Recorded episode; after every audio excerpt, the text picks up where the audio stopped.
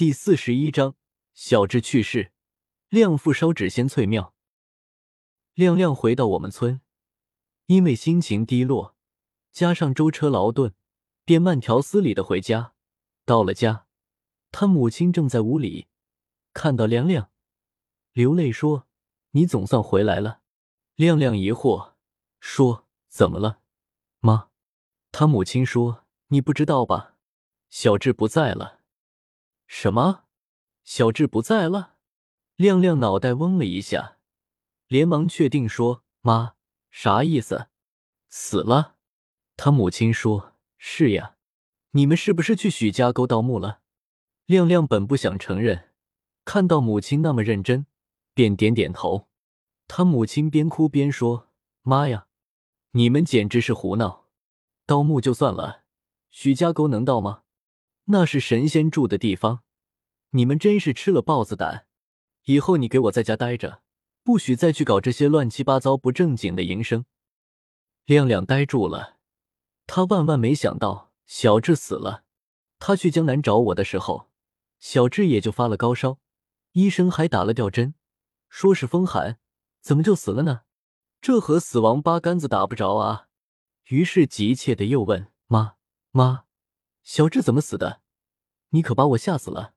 他母亲说：“孩儿呀，我也吓死了。你又不在家，我生怕你回不来了。现在村里村外传的沸沸扬扬的，说小智去许家沟盗墓，看到了仙翠庙显灵，把他的魂抓走了。”亮亮又问：“什么时候死的？”他母亲说：“昨天晚上，早上起来身体都冰了。”真是可怜，年纪轻轻的，大家议论纷纷。别人说他受了诅咒，许家沟的人看到了盗洞，都说翠姐显灵，小智活该死。你真是好的不学，专门学这些，真是气死人了。怎么办呀？我的妈呀，不会也有你的份吧？说完哭了起来。亮亮吓得魂飞魄散。照这么说，瘦猴、松林还有他自己。难道也会死？他不敢想了，坐在床上，呆呆的坐着，坐了十来分钟，才问他母亲：“妈，爸呢？”亮亮母亲说：“你爸去许家沟了，去仙翠庙给你烧香磕头去了。”亮亮突然软了下来，自己去拿起暖水瓶，倒了一杯水。他克制自己不去想六七十年代那个什么传说，突然想起什么，问道：“妈。”瘦猴和松林呢？没事吧？他母亲说：“没事，救小智。”小智家里一片哭声，真是悲哀。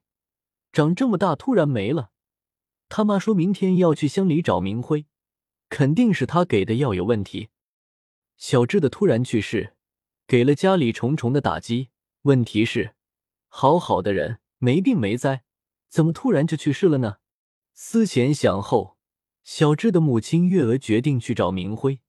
小智父亲说：“我就不去了，你去了就到明辉门口哭着喊着去，让他给个所以然出来。”月娥从来没有做过这样的事，但是儿子去世，悲从中来，不由分说，到了明辉诊所二十米处，就开始悲痛大哭大嚎，边哭边喊：“我的儿呀，你去哪里了呀？